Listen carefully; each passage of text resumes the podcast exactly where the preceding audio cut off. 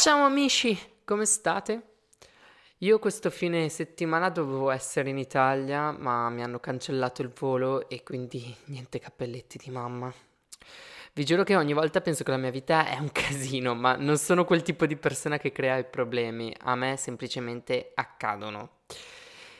È tutto un complotto contro di me. Tipo lunedì, dopo una giornata abbastanza pesante, vado a cercare di dormire e proprio quando stavo iniziando ad entrare nella fase REM inizio a sentire una donna urlare per strada. E devo dire che lì per lì ho pensato che era una delle solite urlatrici, urlatori ubriachi di quartiere che ogni città, ogni quartiere di ogni città ne ha almeno uno ma con il mio spagnolo molto basico, molto molto basico, poi ho iniziato a sentire che diceva qualcosa tipo me han colpeado, me han colpeado, me han colpeado, me han colpito. A quel punto ho aperto la finestra per vedere se riuscivo a capire meglio la situazione, ma c'erano degli alberi che coprivano tutto il viale. Niente, fatto sta che ho chiamato la polizia e mi hanno detto che avevano già ricevuto delle segnalazioni e che stavano venendo a controllare.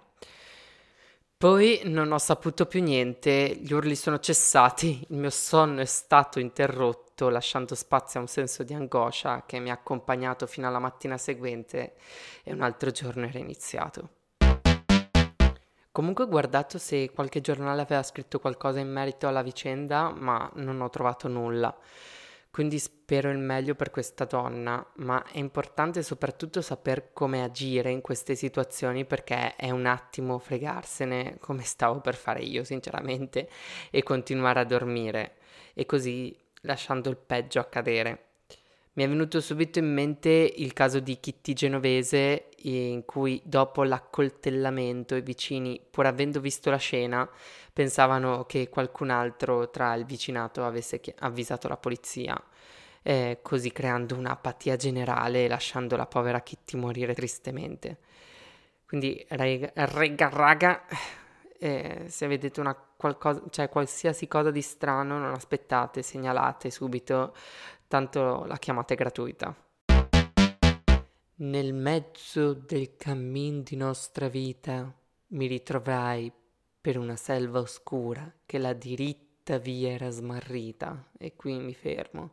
Io al momento mi trovo un po' in questa allegoria della selva aspra e selvaggia in cui mi sono perso.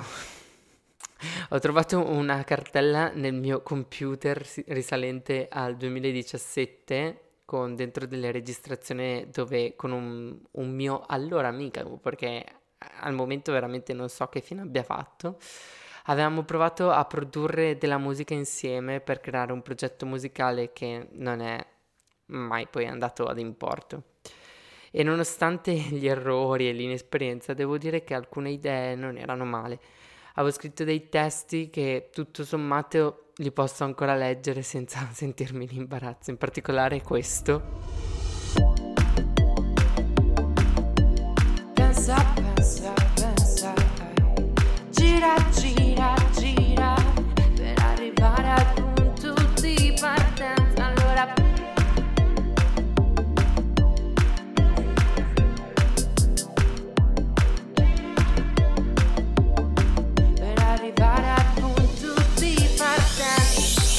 Dai, non vi viene da ballare un po'. Comunque è stato come eh, riaprire un cassetto dove avevo riposto un sogno non realizzato. E qui sorgono sempre due domande. Non è stato realizzato perché non sono bravo o perché non ci ho creduto abbastanza? E più ci penso e credo che la risposta è la seconda opzione, però me ne accorgo solo ora. Tutti noi da piccoli alla domanda cosa farai da grande sogniamo i lavori più disparati, tipo essere calciatori, guidare i trattori, eh, far parte dei servizi segreti, eccetera, eccetera. E questo è il processo iniziale, dove se il proprio desiderio viene ascoltato, accolto solitamente dai genitori, ecco lì che iniziano a spuntare dei giocattoli dove puoi iniziare a sperimentare le, le tue passioni, tra, tra, virgolette, oppure ti iscrivono al corso di calcio, eh, al corso di, di danza. Io, io volevo fare il performance, il performance, essere una figura un po' ambivalente che può cantare, recitare, ballare, insomma, un one man show. Mi ricordo che uno dei miei primi giocattoli con cui eh, veramente ci perdevo i pomeriggi. I pomeriggi era un registratore per bimbi dove ci infilavo le cassette a nastro e io facevo finta di essere in radio e invitavo vari ospiti famosi e li intervistavo. Inutile dire che tutti gli ospiti erano sempre interpretati da me medesimo. Ecco come dare inizio a un disturbo di bipolarità. Successivamente quello che succede al nostro sogno è che l'appoggio dei genitori non è più abbastanza e cerchiamo un'approvazione esterna, ovviamente, che la si può trovare in un allenatore, in un insegnante, in poche parole in un mentore. E qui il punto difficile, perché molte volte ti ritrovi con quello che dovrebbe essere il tuo mentore che è distrutto dalla vita perché a sua volta non ce l'ha fatta e non ti darà mai gli strumenti per farcela. Per gelosia potrebbe essere o semplicemente perché non, non ha gli strumenti. Ed è in questo momento in cui sentiamo, ci sentiamo totalmente non supportati, che solo i più perseveranti di noi vanno avanti, ma noi, persone comuni, comuni iniziamo ad attuare i nostri piani B, C, D, E, F, G e così via. E nel frattempo creiamo percorsi e strade che si possono dirigere molto lontano da quello che era il nostro sogno principale. E ormai adulti diventiamo consapevoli che il motivo dei nostri insuccessi il più delle volte siamo stati noi stessi. Quando io ho capito che più o meno se mi metto in testa qualcosa alla fine riesco a raggiungerlo, allo stesso tempo sentivo che era ormai che, che, che ormai avevo intrapreso un, un cammino più sicuro in cui cambiare tutto e riniziare da capo diventa molto rischioso. E questo mi immobilizza, mi, mi, fa paura ovviamente, quindi non lo faccio, non cambio. Però se, se da piccolo avessi avuto questa consapevolezza, senza dovermi appoggiare ad approvazioni esterne, probabilmente ora farei dell'altro. Io credo, che, io credo fermamente che ognuno di noi ha dei talenti, ma credo altrettanto che in Italia nel 2022 sia molto difficile trovare qualcuno che ti, aiuta, ti aiuti a sviluppare questi talenti. Una volta ero andato a un, a un convegno ad ascoltare Riccardo Falcinelli, che è un teorico del design, e spiegava come fosse, fosse come, eh, spiegava come fosse possibile che nei tempi moderni non esistano più i geni, mentre nel Cinquecento a Firenze nello stesso tempo convivevano personalità come Leonardo, Michelangelo, Raffaello, Donatello, insomma tutte le tartarughe ninja, che oltre a essere pittori erano pure dei teorici. Appunto Falcinelli ha esposto eh, come il sistema educativo fiorentino era molto incentrato nello sviluppo delle qualità del singolo, coltivando i talenti individuali, così creando una società di eccellenze che portavano poi a un benessere generale e alle varie ricerche artistiche che ancora oggi ammiriamo. Falcinelli mi, mol- mi aveva molto colpito con una frase eh, che ha detto che è è la società che crea il genio. Ed è proprio questo quello che oggi manca. Il più delle volte uno finisce per essere abbandonato a se stesso con i suoi sogni irrealizzati, con le registrazioni di canzoni inedite salvate in una cartella nascosta per non pensarci troppo, perché senza aiuti esterni credere di raggiungere l'obiettivo da solo è molto più difficile. Concludendo vi voglio lasciare con delle battute di un film, L'arte della felicità. Ma finché i musicisti non scendono dal taxi, finché i poeti servono ai tavoli, finché gli uomini migliori lavorano al soldo di quelli peggiori, la strada corre dritta verso l'apocalisse. Oggi ho pensato di chiamare una persona più adulta per affrontare questo tema, per darci un punto di vista differente. Sono qui con Alessandro De Moro, un mio cugino lontano in, in tutti i sensi. Allora, la prima domanda che mi viene da fare è, quando eri un bambino, che cosa sognavi di fare da grande? È una bella domanda, cambiavo ogni, ogni sei mesi, a dire il vero. Ricordo che quando ero piccolo piccolo volevo lavorare alla Ferrari, così avrei regalato la Ferrari a tutti quelli a cui volevo bene. Poi ho capito che non funzionava così. E mi sarebbe piaciuto diventare un pittore, proprio di opere d'arte, non un pittore tipo in bianchino.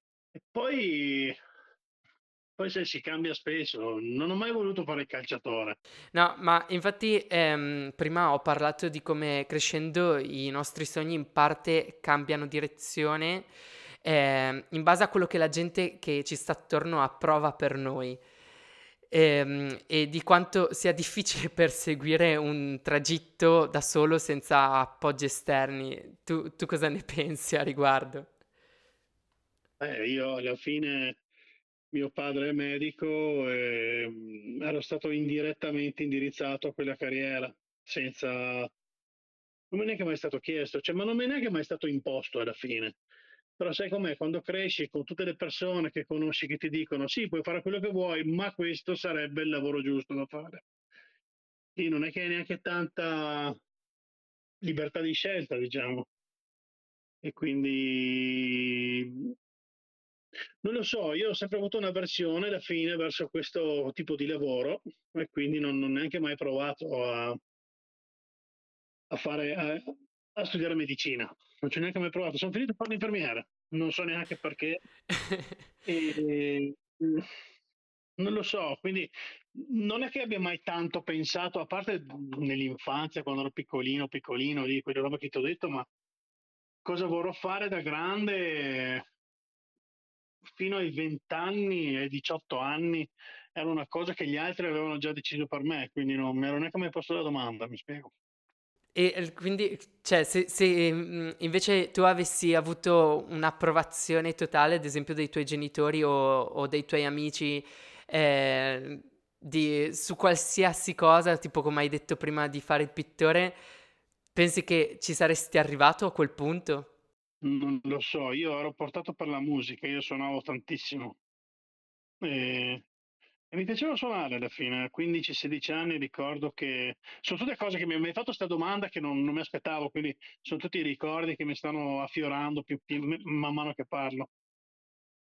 Io mi ricordo che ho, ho cominciato a suonare piccolissimo, verso 5 anni, 6 anni, ho studiato fino ai 12 anni, poi ho iniziato la pubertà, non mi interessava più chiaramente. Mi sono rimesso a 15 e a 15 anni, 15-16 anni, io ricordo che tornavo da scuola, mangiavo in fretta e poi stavo ore a suonare, ore e ore e ore, e non studiavo più. E quindi i miei mi hanno costretto a, a smettere di suonare. No, se avessi avuto la libertà di scegliere, probabilmente sarei un musicista. Col senno di poi non ho mai avuto un grande estro per creare della musica, sarei stato un esecutore, quindi dal punto di vista meramente economico farei una vita come quella che faccio adesso, probabilmente, se non peggio. No, eh, invece adesso mi viene così in mente che Niccolò Vascellari, che è Codalunga in arte, non so se lo conosci, è un artista italiano che tra l'altro mi sa che è veneto, e, se no- ehm, e aveva, ha, crea- ha creato questa sorta di logo eh, che mi ha sempre fatto sorridere perché eh, dalla parola dream eh, ha ha creato un anagramma che risulta merda. Merda. Esatto, esatto. E ti è mai capitato di desiderare molto un traguardo e poi dopo averlo raggiunto eh, non provare nessuna soddisfazione? Sì, Madonna. È un argomento anche molto complesso questo, è come tutti, alla fine. Io fin da quando avevo 14 anni, 15 anni, mi sono sempre lasciato delle cose da fare, perché così alla fine dicevo, "Gua- ok, se un giorno proprio non mi resta niente da fare, mi dico, ok, vado a fare quella roba lì, provo a spiegarmi meglio. Per esempio, la chiesa del paese dove ho studiato, che è un paesello piccolo, avrei sempre voluto andare a vederla, ma non sono mai andato a vederla perché ho detto, ok, se proprio non mi resta un cazzo di niente da fare, c'ho quella roba lì da fare, hai capito? Mhm. E quindi questa cosa è più o meno passabile anche nel discorso del- dei progetti, delle cose del genere. Non... È l'idea di fare qualcosa che ti fa star bene, non è raggiungerla. Io ho il terrore di raggiungere gli obiettivi, perché raggiungere gli obiettivi è come, è come finire una serie televisiva. Cazzo, è un lutto. È un lutto. È vero. È vero. No, beh, infatti comunque anche, eh, cioè, premetto che mm, un po' per necessità invece io, ma eh, anche un po' per ricerca personale, cioè di una soddisfazione. Io al momento ehm, ho una vita che mm, è molto basata su- sul lavoro, sul mio lavoro. Tu invece sei un papà e ti volevo chiedere come cambia la prospettiva professionale quando si diventa padre. Mm. Perché mi, mi viene un po' tipo l'idea, cioè che finché non, non raggiungi questo momento puoi ancora fare eh, tanti cambiamenti, puoi decidere di, come sto facendo un po' io, di prendere su le valigie e andare da una parte all'altra, e invece quando invece inizia a fondare proprio un- una famiglia, secondo me mh, ti passa il click, cioè questo ovviamente dopo mi risponderai tu, però eh, mi, mi viene da dire che eh, nella mente passa poi in primo piano una persona che poi sono i tuoi figli e, e- e dopo ci sono io. Sì, sì, il segreto è fare tutte le cazzate che vuoi fare prima, farle prima, insomma. Cioè, voglio dire, tu puoi benissimo prendere la valigia e andare prima di inchiodarti a qualche realtà particolare, insomma, non- ma io non mi sono fatto mai mancare niente. Per carità, l'istinto paterno è una cosa, è una cosa biologica che ti viene. A me è venuto a 23 anni, mi ricordo, avevo un'amorosa, una ragazza all'epoca e ogni volta che avevo un ritardo io ero felicissimo. Ma col senno di poi avrai un figlio di 22 anni adesso, quindi cazzo, se- tante robe non le avrei vissute, hai capito? Quindi ho fatto bene ad aspettare. Dopo, per carità di Dio, ho- io sono un pianificatore perché mi pianifico qualsiasi aspetto della vita. E è stupido perché non sai mai come va a finire. Perché vedi, vedi mia cugina, la conoscevi, insomma. Ma cioè, capita che ti prendono sotto per strada e i tuoi progetti vanno a farsi fottere. Però in linea di massima io avevo, ero adolescente quando ho detto io mi metterò la testa a posto verso i 40 con una ragazza più giovane di me. Tra l'altro avevo detto deve avere minimo 10 anni meno di me, deve essere mora con gli occhi azzurri. E l'ho trovata così. L'ho trovata proprio così. Perché eh, da un punto di vista emotivo io non, non- ho fatto tutto quello che volevo fare. Sono andato a vivere in Australia, ho fatto le peggiori cazzate che ti può passare per la testa, ti possono passare per la testa. Però fisicamente eh, gestire una paternità alla mia età è un po' complicato perché io adesso ho un bambino di sette mesi, non dorme, cioè io sai, alla mia età dopo che hai mangiato ti butti davanti alla televisione riposi gli occhi, si dice, no? Giusto. Mentre ti mette le prese di corrente in bocca, quindi cioè, non, non puoi farlo, però sì, cambia molto il punto di vista, la, la prospettiva, la prospettiva cambia molto, però l'importante è non avere rimpianti, è E, quello. e- e appunto, inve- cioè, un po' vabbè, mi stavi rispondendo, ma invece se dovessi consigliarmi quando è il momento giusto della vita per stabilizzarsi e iniziare a pensare tipo a una famiglia, ehm, se è questo quello che si desidera, ovviamente. Ma non è mica detto, sai, cioè quella famiglia andava bene per me e andava bene per me a un determinato punto della mia vita. Cioè, per tanti potrebbe anche non arrivare mai quel momento. Io ho degli amici che sono felicissimi di essere da soli, loro prendono e vanno in giro per il mondo ogni, ogni mese. E, cioè, il mio migliore amico di sempre, che è il mio migliore amico da 35 anni, cioè lui vive da solo in Malesia e si è messo ad aprire ristoranti in Malesia, voglio dire, se avesse una famiglia non potrebbe farlo. E lui ha fatto una scelta, ma è da contento così. poi lo devi sentire tu, uno lo deve sentire quando, quando se, se, la sente di fare una famiglia e, e, mettere le radici, che poi anche lì non è che metti le radici e dici sono morto, perché voglio dire, io vivo in Inghilterra, ma magari domani me ne torno in Italia, magari vado in Australia, chi lo sa.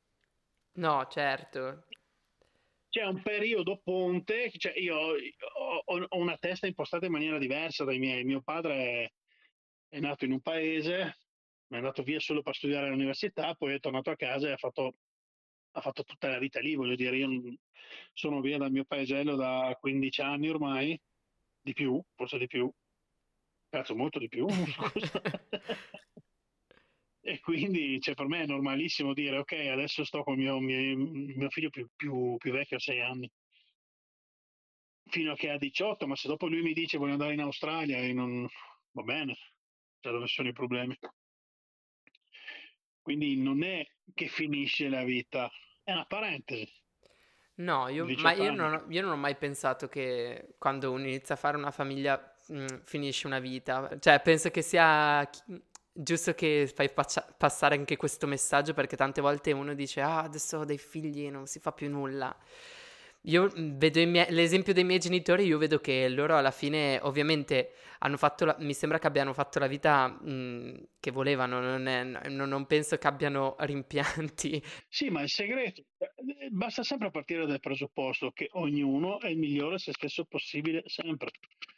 Cioè, io ci vedo, è così secondo me, capito? Perché tutti hanno la libertà di fare delle scelte, voglio dire, tu vai in giro, tua sorella vive non vive in Italia neanche lei alla fine, no? No. Quindi tutti fanno le proprie scelte. Le scelte le fai a seconda del, del, tuo istinto. Io vedo adesso che ho due bambini e Cristo santo, non ho mai visto due persone così diverse l'uno dall'altro, capito? Cioè, il primo lo mettevi su una sedia e stava lì a guardare il cielo e, a chiacchierare. Invece il secondo, quello appena nato, è un esploratore, cioè lui mi andrà in giro per il mondo perché non sta fermo un minuto, capito? e lo so già, è così, ma non siamo tutti uguali. Beh, vabbè, basta vedere... Ma un po' come tu e tuo fratello, che mi ricordo che me ne avevi parlato, o io e i miei fratelli, siamo molto diversi. Mio fratello ha 41... Chi, chi lo ascolta sto podcast? Non è che lo vengono ascoltare i miei, no? diverso da me, capisci che è diverso. È molto diverso, certo. Ma invece se, se, se tu potessi avere una macchina del tempo e tornare indietro, cosa cambieresti del tuo percorso di vita e, e se lo cambieresti ovviamente? Col senno di poi, visto che sono finito a fare l'infermiere, forse effettivamente mi iscriverei in medicina, probabilmente mi piace quello che faccio, mi piace avere a che fare con le pastiglie, parlare con la gente. Mm, c'è gente a cui piace stare in sala operatoria, c'è gente a cui piace avere a che fare con le ferite, a me piace proprio avere a che fare con i farmaci, capito? Eh, sarei più della parte chimica che della parte eh, surgical, come si dice? Eh, dice? Chirurgica. Eh, no, perché se mi dici di parlare del mio lavoro, io non, non l'ho mai fatto in Italia, quindi non lo so neanche, non so neanche par- parlare del mio lavoro in italiano, probabilmente. Ti capisco perché diciamo che questo è il proposito di questo podcast, di ritagliarmi un momento per parlare la mia lingua madre, perché solitamente nella mia quotidianità l'italiano non, mi sono accorto che non lo parlo, con la gente non lo parlo. al massimo al telefono con mia madre, ma n- non più di questo. No, l'italiano non lo dimentico, chiaramente sono venuto qua che avevo 30, avevo? quasi 36 anni. Boh, sono stato due anni in Australia e sono venuto quasi due anni in Australia, sono venuto qua a 36 anni, ma adesso veramente io mi rendo conto che se andassi a provare a fare un concorso in Italia, ma neanche le parole non riesco a leggere probabilmente.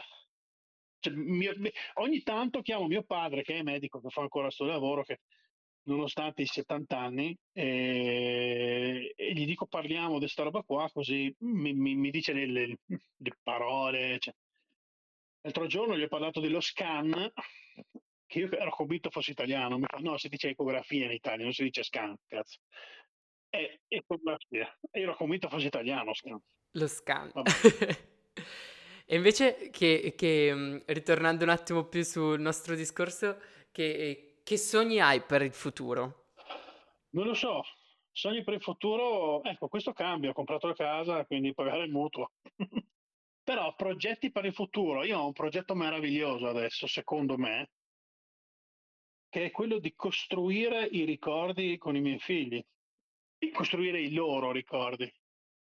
E quindi mi sto progettando l'estate prossima, ho un camperino vecchio, vecchio, non è vecchio, l'ho fatto io però. Quindi non è che sia il camper che dice quello dei ricchi, per esempio furgone, quelle... eh, sto progettando di andare in Italia con, con mio figlio più grande, io e lui, in traghetto, ci facciamo tutte le notti in traghetto, poi ci fermiamo a vedere un museo di aerei in Germania. Ecco, gli sto costruendo un po' di ricordi.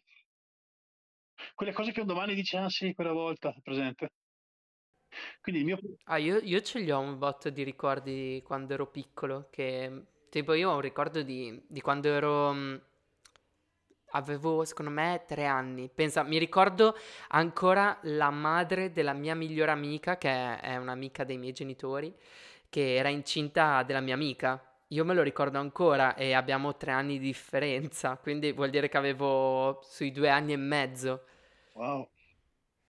No, progetti per il futuro questi, pagare il mutuo, fare lavoretti a casa, sono progetti da boomer, diciamo. E costruire ricordi dei miei, dei miei figli, del mio figlio più grande, perché uno ha sette mesi, cioè non è che si ricorderà quello che fa adesso, insomma. Scusate l'interruzione, è Leonardo del futuro che vi parla, eh, però io e Alessandro non ci sentivamo da tanto tempo, quindi abbiamo iniziato a divagare su vicende personali che non mi sento di rendere pubbliche. Quindi sentirete il discorso tagliato su alcune riflessioni interessanti che abbiamo fatto. Devi, devi domandarti anche un'altra cosa, cos'è il successo, cos'è sfondare? Perché quello che vedi e che tu consideri questo sfondato, che dici questo sfondato non è, non è mica il migliore. È 20% arte, 80% politica e public relations. Cioè, non, non... è quello la parte, quella è la parte dove siamo deficitari noi, non conosciamo nessuno. Magari il talento anche ce l'hai. Cioè, senti delle canzoni meravigliose e dopo c'è Mahmood che fa successo, hai capito? Cioè, cazzo, ho sentito oggi una canzone di Mahmood, ma come cazzo fanno a far cantare uno così? Cioè, sembra, sembra Luca Laurenti, ma come cazzo fai? Cioè, hai capito? E fa successo lui, perché? Perché c'è, ci sono interessi economici, politica sotto, c'è di tutto, ma l'arte non c'entra proprio niente. Quindi sì, ti puoi impegnare, però guarda, a me io vedo tanti, mi sono trovato più di una volta a parlare di, dei vari talent show, robe del genere, tipo amici, eh, come erano, saranno famosi una volta, per noi vecchi. Perché co- co- com'era Amici? Il primo che ha vinto Amici si chiamava Dennis Fantino, una roba del genere, no? Beh, uno, il primo che ha vinto la roba di, di, di, di Maria De Filippi si chiamava Dennis Fantina. E lui è da Trieste. E io l'ho visto più di una volta, l'ho conosciuto. E lui è finito a taglio, hai capito? Perché non si è abbassato a, a fare... Non lo so, non lo so, hai capito? Cioè, mi fanno una pena terrificante quelli che vedono in questi vari talent show, perché sono lì, li masticano e poi li sputano, cioè ti fanno andare sul palco con dei personaggi straordinari che ti fanno, ti fanno, cantare con loro e poi, poi, ok, non serve più niente, torna a fare la tua vita, lui la vuole in fonderia, hai capito? Certo. In... Allora, chi è che sta meglio alla fine? Sta meglio quello che è povero ed è sempre stato povero o quello che è stato ricchissimo per un periodo e poi è tornato ad essere povero? Guarda che è difficile seconda. Eh? E quindi cosa intendi tu per dire il successo, sfondare in quel campo, buttarmi in quel campo. Cioè, sì, cioè, il successo per me, è... per me è esprimermi, è poter esprimere al meglio i miei talenti e essere riconosciuto sia economicamente che professionalmente per quello che faccio. E per diventare bravi però hai pure bisogno eh, che ti lasciino fare il tuo lavoro, cioè io ti faccio il mio esempio personale in cui dopo i miei studi in cinema, eh, cinema inteso come operatore dietro le quinte, io non volevo rimanere un precario per sempre, quindi per casualità mi sono inserito eh, all'interno di un'azienda che cercava un grafico che sapesse fare video. E così mi è stato messo un titolo, Io sono un grafico. E nonostante la mia visione è impostata più sulle immagini in movimento, tutte le volte che voglio provare a, a ritornare su, sui miei passi mi viene fatto notare che, che io sono un grafico. Poi se per casualità, come poi è successo pure oggi, mi mettono a fare il mio lavoro, come può essere un'animazione o fare un settaggio luci, eh, si accorgono delle mie capacità e, eh, mettiamole molto tra virgolette, eh, rimangono sorpresi. Cioè, quindi è successo per me, eh, alla fine è avere un sistema che ti permetta di esprimerti al meglio. Sì, questo l'immagino. Io, io pa- parlavo di musica più che altro, musica, danza, mm, robe così, insomma. Ma anche su quel lato comunque alla fine la base deve essere sempre molto forte, tu devi essere sempre molto sicuro di quello che vuoi e se questo viene a mancare è come costruire un castello di carte. Vent'anni fa avevo una pizzeria, non so se te l'ho mai detto, cioè, te l'ho detto quando ero stato lì, sì, me l'avevi, me l'avevi accennato. E avevo questo ragazzo che andava in giro a portare le pizze, si chiamava Piero, e lui mi diceva che stava studiando fotografia. E con gli altri ragazzi che portavano in giro le pizze, ne avevo un bel, un bel po' di ragazzi, alla fine erano 8-9 che lavoravano a fine settimana. Erano tutti ragazzi della stessa età e tutti studiavano all'università, chi ingegneria, chi giurisprudenza, e cazzo, l'unico che ha sfondato è stato quello che ha fatto fotografia, eh? Cioè, è stato l'unico. Lui si è messo a lavorare per Benetton, si è messo a fare le mostre, è un, un geniaccio, cioè fa delle robe meravigliose. Però è stato l'unico, se ci pensi. Effettivamente lui non si è, non si è, come dire, non, non ha seguito la, la folla. Sì, sai, purtroppo non è che abbiamo un vero e proprio orientamento di questo settore e c'è pure tanta ignoranza, cioè ci propongono sempre quei due o tre lavori tipo l'avvocato, il dottore, l'ingegnere, quando in realtà eh, anche nel mondo audiovisivo cioè il mondo audiovisivo ha una marea di professioni che nessuno immagina e che pure pagano bene. Adesso mm, mi, viene in mente, mi vengono in mente tipo i designer di user experience e user interface che al momento veramente sono super ricercati e ce ne sono pochissimi che, che sono capaci di, di fare questo. E, ehm, e, oppure per farti un altro esempio, ehm, conosco una ragazza che è addetta a visionare che i sottotitoli dei film siano sincronizzati e, ed è un lavoro che nessuno immagina che ci sia una persona dietro. Però sì, una volta ho letto uno che mi diceva, cioè ho, ho letto uno scambio di battute, uno chiedeva a un altro, ma ha ancora senso che ci siano i fotografi, adesso che ci sono le, i telefonini che fanno le foto o che fanno i video, fa, e lui gli ha, gli ha, detto, ma scusa, tu sai scrivere? Sì, e allora perché compri i libri? Non hai capito? Effettivamente, è così. Poi io sono, sono cresciuto in una famiglia, di, mio padre era appassionato di fotografia, ci ha provato per anni, è giunto alla conclusione che non è portato, io ci ho provato un po', anch'io purtroppo non sono portato, però sono cresciuto con il mito di Fulvio Reuter, che è quello che ha fotografato Venezia, non so se lo conosci. Penso che le foto famose di Venezia le ha fatte lui, le foto più famose in effetti. Eh, sì, dopo alla fine ci ho provato, non, non andava, non sono portato. La stessa roba per la musica. Cioè, cosa avrei fatto col seno di poi? Eh, te l'ho detto, sarei stato solo un discreto esecutore, ma se non hai il pallino per scrivere non serve niente. Ehm, allora, arriviamo un attimo alla conclusione. Eh, grazie per essere, per essere stato mio ospite oggi. Comunque è stato eh, bello vedere anche un altro punto di vista perché finora in realtà i miei ospiti sono stati tutti giovani, miei coetanei, e quindi... esatto, tu sei, sei il, il, primo vecchio, perché poi magari ar- chiamerà, chiamerò qualcuno di ancora più vecchio, quindi non ti preoccupare. ti lascio il, in mano il, il compito di chiudere questa, questa puntata. Ah, che, no, ah, allora, te mi hai parlato di Instagram, prima io neanche so cos'è Instagram, hai capito? Bene, meglio così.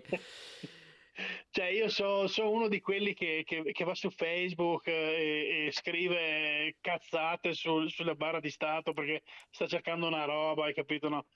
Cioè, e per fortuna che mi hai chiamato tu col telefono, perché sennò avrei fatto fatica pure a chiamarti. Faccio parte di un altro mondo, faccio parte di un altro mondo. Sono obsoleto ormai, hai capito? Non è che sono vecchio, sono obsoleto, questo è il problema. Non so proprio come chiudere una, una, una, roba così. Ciao a tutti, eh, ascoltate sto ragazzo che è bravo. Grazie, ciao.